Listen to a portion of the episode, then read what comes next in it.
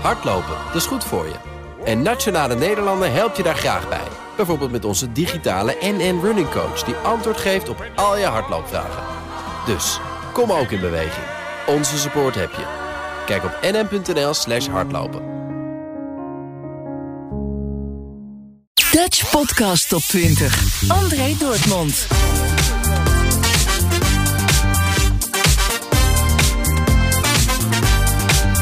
Welkom bij aflevering 44. Dit zijn ze, de 20 best beluisterde podcasts van de afgelopen week. Dit is de Dutch Podcast op 20 van 3 november 2021. En de lijst is samengesteld door middel van de luisterdata van BNN Nieuwsradio, Spotify en Apple Podcast. Onderweg, napleiten, de 40ers F1 aan tafel en deze week een nieuwe nummer 1. Op nummer 20, moderne profeten. Hoe kom je waarheid op het spoor bij zoveel talkshows en tweets? Welke stemmen vertrouw je? Theoloog Kees van Ekris nodigt je uit voor een gezamenlijke zoektocht. Nummer 19. En daar staan de dames van Duister. De podcast waarin Daphne en Kimberly je meenemen in de duistere wereld van true crime en paranormale zaken. Surprise, surprise. Verrassing. Halloween zijn we dan. special. Ja, wie had dat aan zien komen? Ja, eh, waarschijnlijk niemand. Maar we vonden dit ehm, een mooi moment om Spooktober af te sluiten. Met ehm, Een paar hele vette enge verhalen. vette enge verhalen. Vet enge verhalen. Vette enge verhalen. We hebben ze van Reddit gehaald. We hebben de auteurs toestemming gevraagd en, gevraagd en gekregen. Ja, en we hebben ze allemaal vertaald. We hebben ze vertaald, inderdaad. En we hopen jullie een fijne, Afsluiting. spokerige avond eind oktober te geven. Ja, want dan is het weer voorbij. Dus Ja. we willen het maximale eruit halen. Ehm, dus we dachten, we doen een keer wat anders. En we gaan gewoon lekker griezelen. Yes.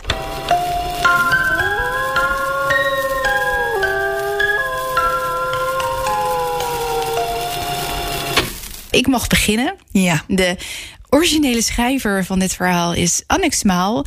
En de originele titel van dit verhaal is The Witches and the Circle. Oeh, spannend. Mijn oud-tante was het jaar daarvoor overleden. Haar huis zat vast in allerlei erfrechtclausules. Mijn vader trad op als verzorger zolang er niks geregeld was. Beter gezegd, ik was degene die echt voor het huis zorgde, totdat het van ons zou zijn en mijn pa het weer kon verkopen, zodat hij met dat geld zijn drankvoorraad kon aanvullen. Ik vond het niet erg. Het haalde me uit huis, weg van mijn vader, en het was een leuke plek om feestjes te houden en rond te hangen met mijn vrienden. Mijn vriend Chris hield van die plek. Ik denk dat hij die plek nodig had om zich te verstoppen. Ergens ver weg van zijn eigen huis met alle spullen van zijn dode moeder die rondslingerde, precies waar ze ze had achtergelaten, voordat haar leven uitging als een kaarsje op een verjaardagstaart, omdat een vrachtwagenchauffeur met slaaptekort er een einde aan maakte. Ons plan was om een Halloweenfeest te organiseren, alleen voor onze kleine groep vrienden. Chris kwam al snel op het idee om een seance te houden en bracht veel van zijn tijd door in de bibliotheek of bij een van de plaatselijke tweedehands boekwinkels om onderzoek te doen hoe zoiets werkte. Ik zei tegen hem dat het onderzoek allemaal niet nodig was, dat het gewoon een stom spelletje was. Maar hij stond erop het goed te doen. Ik denk dat Chris in de war was door de dood van zijn moeder. Ik had daarover moeten nadenken. Waarom hij zo graag contact met de doden wilde maken. Maar hij praatte niet veel over haar.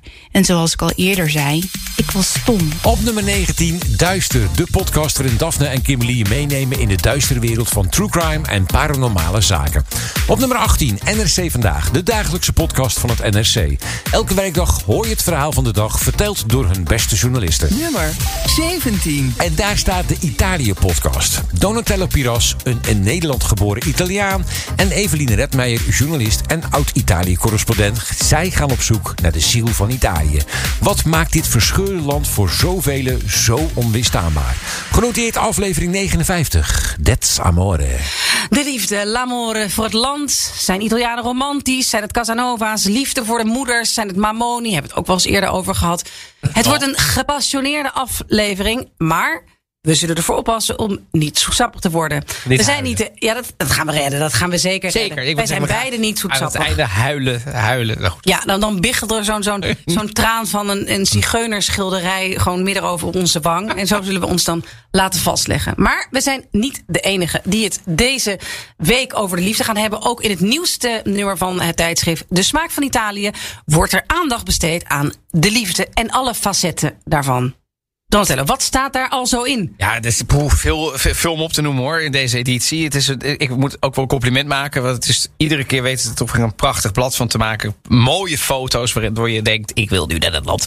Eh, ze, ze doen eh, bijvoorbeeld Italianen die teruggaan naar de natuur. Een reportage over Verona natuurlijk. Stad van de Liefde, komen we nog over te spreken. Eh, en, en, en ook een beetje mijn favoriet, een van mijn favoriete steden in het, in het, in het noorden. Ehm, een interview met hoofdrolspelers uit de zomerhitserie B- eh, eh, Bed and Breakfast Vol Liefde. Hebben ze leuk gedaan, kortom. Genoeg. Oh ja, wat ook wel leuk is, moeders en madonna's. Dus prachtige beeldrapportage over de liefde van Napolitaanse moeders voor hun zonen. Oh. Madonna's. Vind ik wel wel mooi dat ze dat zo... eh, Ja, is toch prachtig. poëtisch. Ja. Ja. Het is vast niet altijd. Maar weet je wat er ook in staat? Nee. In de smaak van Italië. Ja. Ja, hele, hele leuke, liefdevolle mensen. Namelijk onder getekenden. Wij zijn namelijk geïnterviewd eh, voor de smaak van Italië. Zeker. En er staan foto's bij van Van Renske. Renske wel, Holwerda. Eh, Mooie foto's van Renske. Prachtige foto's. Eh, ja, dat, dat ze ons er op die manier op heeft gekregen. Dan ben je een hele grote, moet ik zeggen. Vind ik ook. Ik bedoel, we, we zien er gewoon. Ik, ik, ik, ik zeg het maar gewoon zoals het is. Fantastisch uit. Awesome, dus all over the place. Fantastisch inderdaad. Ja. Nee, maar we, hebben, we zijn geïnterviewd over hoe wij naar de liefde kijken. Ja. Eh, wat onze lievelingsstukken van Italië zijn. Hoe de liefde voor Italië ehm, bij ons is gegroeid. Genoeg om op te noemen. Ik ben, eh, ja, ik heb het nog niet helemaal precies gezien. Ik weet een beetje hoe het eruit ziet, maar ik ben wel eh, benieuwd. Op nummer 17 in de Dutch Podcast Top 20, de Italië-podcast van Donatelle Piras en Eveline Redmeijer. Op nummer 16, Held in eigen verhaal. Iedereen heeft een eigen verhaal. In deze podcast staan verschillende inspirerende mensen centraal die allemaal iets heftigs hebben meegemaakt, maar in staat waren dit om te zetten in iets positiefs. En dan ben je een held. En dat verhaal moet verteld worden. Held in eigen verhaal is een podcast van Iris Endhoven. Nummer 15. De Veertigers. Manuela Venderbos, Wietske Keneman, Sander de Heer en Jet Sol komen elke week samen en bespreken hun zorgen, twijfels, dromen en ambities als veertiger. Dit is een fragment uit de aflevering 40 plus en kindvrij. Wat ik me afvraag voor deze aflevering is: we hebben allemaal kinderen. Ehm, van de kleine Pippa van Wietske tot eh, de volwassen Rodin van eh, Jet. En alle apen die er tussenin eh, zitten, waarvan ik niet eens alle namen weet, volgens mij. Als je die van, je van jezelf maar weet. Ja, dat weet ik. Wou zeggen, Ja, namen van kinderen, van anderen, dat, daar haak ik toch? ook op af Ja. hoor. Of is dat een mannending? Nee, Ja. verjaardagen. Dat? Oh ja, ik heb dus nu een verjaardagskalender, omdat ik, ik onthoud nul hoeft verjaardagen van nul mensen. Heb jij mijn verjaardagskalender gezien hier op de wc? Ja, daar staat helemaal niks op. precies. Vergeet alle verjaardagen. De allerkaalste verjaardagskalender ooit. Ja. Goed, waar gaan we het over hebben? Nou, he- heb je wel eens gedacht van. eh, eh, of heb je nooit gedacht, moet ik mezelf wel voortplanten? Oh man, zeker. De hele tijd. De hele tijd. Ik vraag mezelf nog steeds af of dat wel een goed idee was.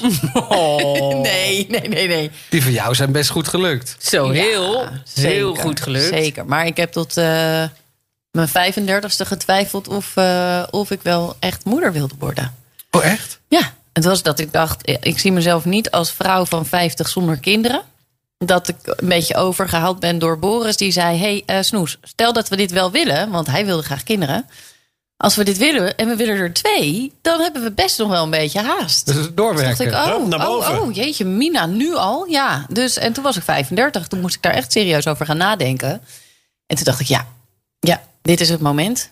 Maar ik heb me er wel even toe moeten zetten. Want ik heb nooit die biologische klok in mezelf gevoeld die afging. Dat ik dacht, ik moet moeder worden, ik moet moeder worden. Ik voel het aan alles, ik wil, ik wil een kindje. Dat heb ik nooit gevoeld, helaas. ik heb die biologische klok ook wachten. nooit gevoeld. Eh, omdat ik me nooit bewust ben van hoe oud ik nou eigenlijk ben. dat is tot op heden nooit gelukt. Nee, je zit ook als vijftiger bij de veertig. Ja, dat is toch een beetje gek. Ja, dat klopt gewoon niet. En Maar anders dat hebben wij niks te eten. De Dat is het story of mijn... Nou nee, precies. Daarom, iemand moet het, iemand moet het doen. eh. Eh, maar ik heb wel altijd gedacht, ik ga minimaal vijf kinderen op de wereld zetten. Het is er maar één gebleven. Vijf dacht je Ja, echt? joh, Had je dat leek- helemaal... Ja, dat, ik weet niet waarom vijf, maar het leek mij gewoon zo gezellig. Met allemaal kinderen, zo aan Marokko en dan een geitje en een kip. En dan ging ik dan, nou ja, dat zag ik voor. Is het niet gelukt. Nummer 15, De Veertigers, een podcast van Manuele van der Bos, Wietke Keneman, Sander de Heer en Jet Sol. Op nummer 14, Newsroom, de dagelijkse podcast van BNR en het FD. Vanaf en door de beide redacties met de verhalen van de dag. De presentatie is in handen van Mark Beekhuis. Nummer 13, twee maatjes in één podcast. Monica Geuze en Kai Gorgels in de podcast Geuze en Gorgels. Nummer 12. Een podcast van Kees Dorrestein en Diederik Gommers. En die heet Vraag het Gommers. Je kunt al jouw coronavragen stellen aan Diederik en dat doe je via Kees. Genoteerd de aflevering van 31 oktober. Waarom is de IC-capaciteit zo laag? Ja, ehm, nou ja, goed. Ik bedoel, we zien het allemaal dat die infecties blijven oplopen. En daarmee ook weer de ziekenhuisopnames en de IC-opnames. Ja, dus het valt gewoon tegen. En ja, dan heb ik het weer veel drukker. Eh, niet zozeer op mijn eigen intensive care. Maar ik heb ongelooflijk veel besprekingen gehad. En de emoties lopen ook af en toe hoog op. Maar bij wie dan?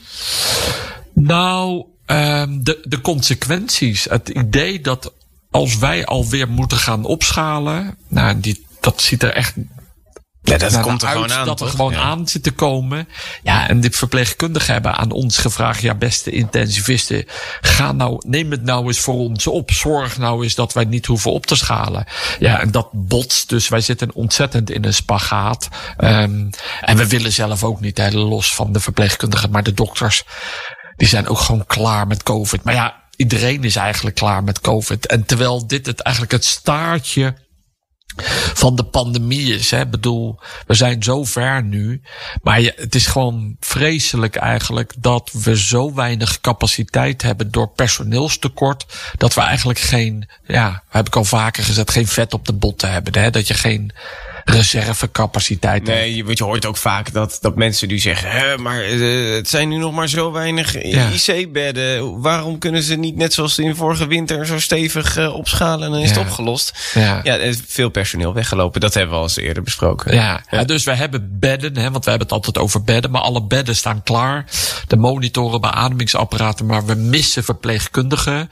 En als je gaat opschalen, dan krijg je een andere situatie. Dan ga je eerst je gewone zorg in je ziekenhuis afschalen, operaties ehm, stoppen, maar ook kliniekbedden sluiten, omdat er geen operatiepatiënt meer komt. En dat personeel wat dat normale werk doet, dat vraag je dan om naar de intensive care te komen, zodat we samen met de IC-verpleegkundigen de bedden die klaarstaan, om die dan ook te bemannen. En daardoor kun je functioneel meer bedden opengaan. Dus we draaien er nu gemiddeld Nederland 950. En de eerste opschalingsplan is richting de 1150. Dus 200 bedden daarbij in Nederland. Maar dat betekent dus ook echt dat je de gewone zorg ja, dan moet stoppen. En dat voelt gewoon echt slecht. Ja, dat is, ja en, en, en ik hoorde Kuipers dan ook nog zeggen... dat het ehm, mogelijk 4800 mensen kunnen zijn die eh, naar de IC nog komen. Nummer 12 in de Dutch Podcast op 20. Vraag het Gommers van Kees Dorrestein en Diederik Gommers. Dan op nummer 11, de Moordkast. Dionne Slachter neemt je mee in verschillende mysterieuze moordzaken. Samen met haar broer Hendrik duikt ze in de waargebeurde misdaadverhalen. Genoteerd aflevering 21, de San Francisco Witch Killers. Nummer 10, de autopodcast van Nederland. Bas van Werven en Carlo Brandsen nemen je mee in de verhalen van hun courtesy car en hun eigen wagenpark. Dat doen ze in de podcast The Petrolheads. Nummer 9, Maarten van Rossum, de podcast. Maarten en Tom Jassen analyseren Xi Jinping. Wat is de president van Volksrepubliek China van plan? Hij is anders dan de eerdere leiders. Genoteerd aflevering 85, dus Xi Jinping. Nummer 8. Kleine meisjes worden groot. Een podcast van twee creatieve twintigers, Daphne Blokland en Lola Lotta Ros. Die in veel opzichten het totaal tegenovergestelde van elkaar zijn. In de aflevering van 29 oktober een griezelige aflevering. Vol met enge verhalen. Heb jij gekke paranormale dingen vroeger meegemaakt? Spooky dingen? Ehm, als kind niet. We hebben het. ehm, nee, als kind niet. Ik heb wel, eh, wel eens. Ja, ik vind het weer zo stom, want dan gaat iedereen denken: wat een rare zweefteef is het wijf. Maar ja, ik zeg je eerlijk, ik, of ik maak mezelf helemaal gek, maar soms voel ik wel dingen. Dat ik denk. Zoals? Ehm, ik heb wel eens stemmen gehoord. Ik heb wel eens Mm. een presence gevoeld. Mm. Ik heb wel eens schimmen gezien. Dingen zien bewegen in mijn huis. Niet voorwerpen of zo. Maar ehm, schimmen langs zien komen. Ja. Dat soort dingen. Jij? Ja, ik ook. En ik heb echt een fase gehad waarbij dat wel een grote rol speelde. Maar dit heb ik, en dat is ook waarom ik de disclaimer heb gegeven aan het begin van de aflevering, want we gaan het hier natuurlijk over hebben. Eh, dat heb ik zelf veroorzaakt door op mijn 14-jarige geest op te roepen. Jij hebt dit niet gedaan. Ja, ben jij zeker. gestoord? Ja, ik ben echt gestoord. Nee, ik is heb niet daar goed. ook Dat moet je echt niet doen. Als er iets is, oprecht, als er iets is in mijn leven waar ik spijt van heb, dan is dat het wel. Dat is echt. Met wie dom. deed je dat? Ja, ik had een vriendinnetje op de middelbare school. In de brugklas was dit. Ja. Ehm, en zij was daar heel erg. Ik eh, was er altijd al wel geïnteresseerd in. Ja. Hey, ken je Het dat? is ook spannend. Dat je, in de- je vindt het spannend, Ja. je vindt het leuk. Het is het is i, het is. Ja. ah. En je wil graag meer over weten. Ja, en dan ga je gewoon met je dom harsjes. Dan heb je een vriendinnetje over de vloer. En die blijkt dezelfde interesse te hebben. Ja. En die zegt dan: Oh, zullen we daar voor de spiegel gaan zitten? En eh doen we wierookje aan. En dan. Meid, kijken wat er gebeurt. Wat een dom idee. Ja. Ik weet, ik weet wel dat ik vanuit mijn christen, christen, eh, christelijke opvoeding. Ik, het moment dat iemand ook maar iets over geesten zei, was ik weg. Ja. Groepsdruk boeide me helemaal niks. Mij echt absoluut niet. Alle deuren gesloten en niks komt naar binnen. Ja. Ik kan je vertellen dat er op dat moment, eh, toen we dat deden, eh, gebeurde er niks. Niks. Als in, er gebeurde niks in de spiegel. Maar het werd wel ijskoud in mijn Oh, kamer. Damme, hou op. Echt zeg maar Daphne. ijskoud dat je gewoon wolkjes uit mijn mond zag. Nee, ben je niet serieus? Ik ben 100% serieus. Nee, je lult. Nee, ik Nee, je niet. lult. Dat kan toch ik niet? lul niet. Nee, we hebben niks gezien in die spiegel. Eh, maar ik, eh, het maakte me wel echt... We we zaten elkaar Oh, ook natuurlijk nee, gewoon op te jutten. Ehm, en het maakte me ontzettend bang. Oh, en ik heb dit. echt... eh, zij, was, zij ging dan aan het einde van de middag ging ze weer terug naar huis. En ik was er gewoon helemaal stil van. En ook tijdens het eten, mijn eetlust was Maar wat weg. heb je daarna er nog mee van gemerkt? Nou, dat, is, dat ga ik dus nu vertellen. Ja. Ehm, ik had mezelf echt doodsbang gemaakt. En ik ben wel iemand die altijd gewoon eerlijk alles vertelt tegen haar ouders. Oh. Dus ik heb diezelfde avond ook gewoon tegen mijn moeder gezegd wat ik gedaan had. En wat Nou, zei dat ze? was, ik ging zitten bij mijn moeder en mijn stiefvader op bed. En ik vertelde wat er gebeurd was. Mijn moeder, die, die echt gelijk van... Hoe kon je zo dom zijn? Weet je wat mijn stiefvader deed? Die greep de Bijbel uit zijn nachtkastje. Nee! ja. nee! Die zei, we gaan nu naar je kamer. Wij gaan nu een reinigingsritueel doen. Oh iets my of wat dan God. ook. En eh, ik heb echt drie maanden lang met een handdoek voor mijn spiegel geslapen. Maar dit deed ik ook en dat kwam door het huis Anubis. Oh nee, dat heb ik dan niet gehad. Oh. Zeg maar, het huis Anubis heeft vrijwel geen invloed op me gehad. Ook al was het ook een beetje spook. Nummer 8 in de Dutch Podcast op 20. Een creepy aflevering van Kleine Meisjes Worden Groot. Een Halloween special, hè? Op nummer 7, de technoloog Herbert Blankenstein en Ben van den Burg nemen je mee in de wereld van de technologie en wat voor invloed heeft dat op ons.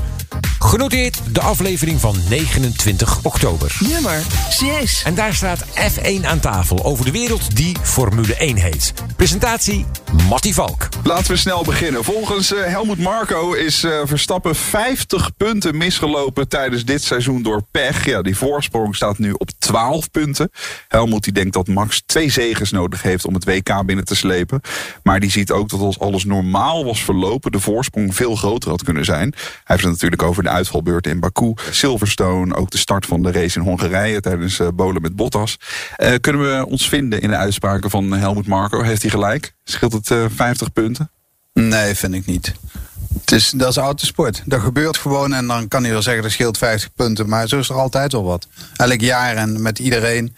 En ik vind niet dat je daar kunt zeggen, ja maar dat was vijf punten extra. En Marco die praat graag en die moet dat schijnbaar. Dus ik denk dat hij in dit opzicht weer even niks anders te melden had. En laat ik dit dan maar eh, weer zeggen. Hamilton had ook iemand op zijn dak eh, in Monza. Ik bedoel, waren ook geen punten voor Hamilton. Nee, klopt. Dus het, was al te- het wat als scenario gaat niet echt op, eigenlijk. Nee, vergeet Baku ook niet. Kijk, Max had daar nul, maar Hamilton uiteindelijk ook toen die knop verkeerd stond. Terwijl hij anders tweede was geworden. Dus dat is ook wel weer punten die kant op. Ja. Hey, en die twee zegers, zijn die echt eh, voldoende voor het eh, WK? Dat denk ik wel, ja. Want dan pakt hij sowieso, als de allebei Hamilton tweede wordt, dan pakt hij sowieso 14 punten. Als je geen snelste ronde neerzet. Maar dan met 14 en 12, 10 of 28 met nog drie te gaan, dan... Ja, dan durf ik hem wel. Maar ik durf hem nu al te tekenen hoor, dat hij weer het kampioen wordt. Dus en dat, ja, ja, dat doe ik, roep ik al vanaf begin af aan. Je hebt nooit getwijfeld dit seizoen, eh, Nee. Frans? Nee, nooit. Jij, Rudy? Ik denk dat twijfel gezond is. Ehm, maar aan de andere kant, als je dan realistisch nadenkt, dan weet je ook dat als, aan Max gaat het niet liggen. Laat het zo zeggen. En als ze die stap die ze in Amerika weer hadden qua snelheid vasthouden, dan, dan komt het gewoon goed. We hebben wel een heerlijk seizoen doordat die 50 punten er nu niet zijn. Anders hadden we het nu al geweten. Ja, nee, dat maakt het juist spannend. Dus eh, in dat opzicht ben ik blij dat het gebeurd is. Aan de andere kant was, was hij maar wereldkampioen alvast. Dan was het voor hem ook veel, veel beter. Bas, wordt hij wereldkampioen? Ik zeg van ja. Eh, hier en daar denk ik wel eens aan manipulatie van het eh, kampioenschap. Maar aan de andere kant, dat kan ook niet. Weet je, op het moment dat er in eh, vorig jaar in Baku dat Verstappen met een lekke band uitvalt, uit, out of nothing.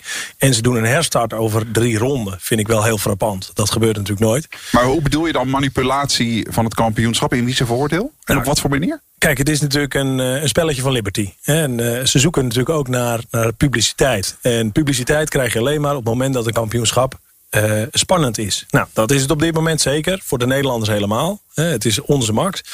Um, maar op het moment dat ze natuurlijk uh, uh, zorgen, hè, zoals de afgelopen jaren met Hamilton, de jaren daarvoor met, met Schumacher, was het gewoon veel minder interessant om naar te kijken. Want drie, vier wedstrijden voor het einde was er al een kampioen bekend. Ja. Nou, weet je wat ik, wat ik opmerkelijk vond vorig jaar bijvoorbeeld? Hè, dat ze een herstart doen over die drie ronden. Nou, ik weet niet Frans, volgens mij komt dat nauwelijks voor in kampioenschappen... waar gereest wordt over anderhalf uur. Hè, de, de, de...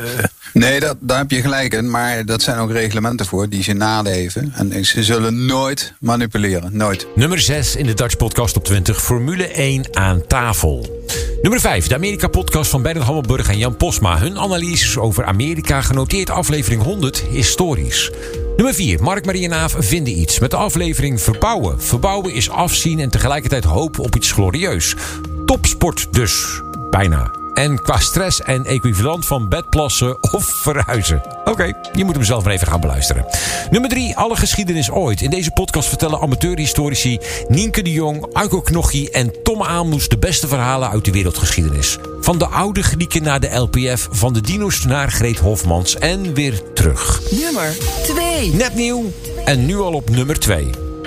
Napleiten. Misdaadjournalist Wouter Lauwman en strafpleiter Christian Vlokstra praten met advocaten over bijzondere zaken die hen altijd zullen bijblijven. Genoteerd aflevering 5. De verklaring van mijn cliënt was: hij begon te slaan, hij sloeg mijn bril af en toen ben ik met de sneeuwschep gaan slaan. Dat is het, de lezing vanaf dag 1 geweest. Dat is een nood, eigen soort noodweer. Ja, en toen is er iets geknapt in zijn hoofd bij mijn cliënt en is hij blijven doorslaan met die sneeuwschep totdat het slachtoffer op een gegeven moment zei: stop, stop, stop. Toen is hij gestopt.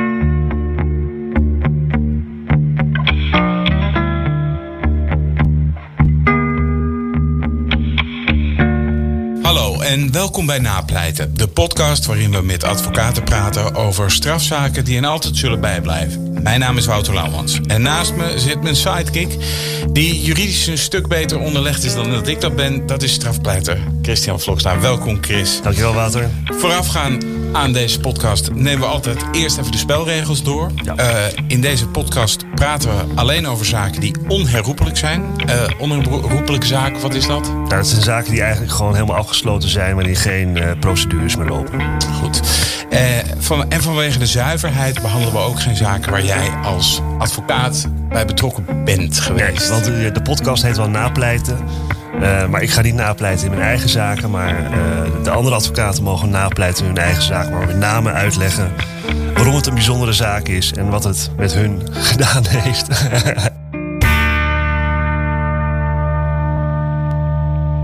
Chris, jij hebt kinderen. Uh, gewoon een vraag. Wat zou ja. jij doen als je dochter amoureus werd benaderd door een TBS'er? Ja, ja, nou ja, goed. Als het amoureus benaderd weet ik. Maar goed, ik kan me heel goed voorstellen dat als mijn dochter uh, slachtoffer zou worden van een ernstig zedendelict, dat ik in alle staten zou zijn. Ja. Maar daarom is er een rechtsstaat, hè? Dat is mooi. Dat er andere mensen zijn uh, die uh, dan vervolgens de zaak moeten gaan oplossen. Uh, maar ik kan me heel goed voorstellen hoor, als vader van een kind, dat als je kind iets aangedaan wordt, dat je geweldig uit je dak kan gaan. Ja, uh, want dat is waar we het vandaag over gaan hebben. De zaak van Mario Hazen uit Helmond. Hij sloeg in 2017 een TBS'er in elkaar die het had aangeprobeerd te leggen met zijn dochter. En deze Mario Hazen werd bijgestaan door Jan-Hein Kuipers. En die is vandaag onze gast. Welkom Jan-Hein. Dankjewel. We vragen onze gasten altijd om een zaak uit te kiezen eh, om over te ko- komen praten. Eh, we kennen jou natuurlijk van allemaal hele grote zaken als bijvoorbeeld het Hollederproces. Waarom heb jij juist deze zaak gekozen? Nou, dit was een zaak die je niet heel vaak tegenkomt in je praktijk. Een gewone burger, als het ware. Hij had wel een strafblad. eh, maar een gewone burger, wiens dochter wordt benaderd met chocolaatjes, bonbons en eh, rozen. Door een hunk, een blonde hunk. Echt een spetter. En hoe, hoe werd zij benaderd? Nou, ehm, zij werd in eerste instantie benaderd via het internet. Daar begint het altijd. Het is levensgevaarlijk voor jonge pubers. Ehm, zij heeft iets te veel gegevens vrijgegeven, waardoor hij achter haar adres kwam. Toen is hij naar de Albert Heijn gegaan. Toen heeft hij eh, bonbons gekocht en een bos bloemen. En die heeft hij afgeleverd op het huisadres van haar. En hoe dus oud was van zij? haar vader. Zij was eh 14. Oké. En toen? En toen, toen ehm, nou alles leek koek en ei, maar dochterlief die sprak tegen vader. En vader die was gescheiden van moeder, dus de contacten waren niet elke dag heel indringend. Maar op een gegeven moment kwam vader erachter dat degene die die bloemen had gegeven en die chocolaatjes had gekocht, eh, meer wilde dan alleen maar een vrolijke attentie neerleggen. En die is eens gaan uitzoeken wie die man of jongen eigenlijk was. Want hij had een foto gezien op de telefoon van zijn dochter. En dat was echt een soort eh, Brad Pitt, maar dan eh, van, van, van 16. Nummer 2 in de Dutch Podcast op 20. Napleiten, een podcast van Wouter Laumans en Christian Vlokstra. Dan Podcast op 20. Nummer 1. En die heet Een soort God.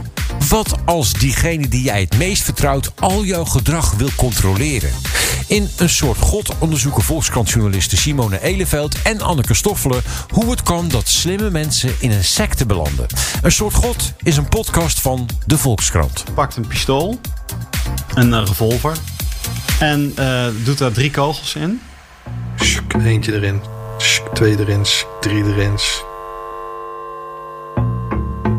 En hij zegt: Ik ga nou laten zien hoe scherp mijn mind is. Dus hij zet het ding op zijn hoofd, het draait. Brrr, klak.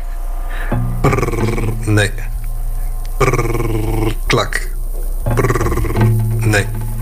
Brrr. Klik. Draait, zet de kogel voor, kan niet doen. Je ziet het gewoon gebeuren. Daarna loopt die man naar buiten ja, met dat ding. Bam, bam, bam. Dat is wat je hoort en, en ziet. Je ziet hem dat doen. Je ziet die kogels eruit komen.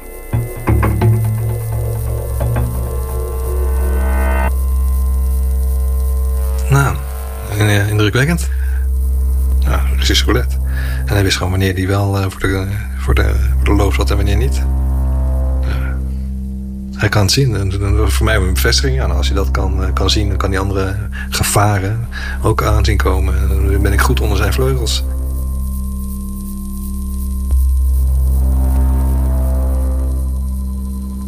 Je luistert naar Een soort God, een podcast van de Volkskrant. Aflevering 1, De Hoge Groep. Mijn naam is Simone Eleveld en ik maak deze podcast samen met Anneke Stoffelen.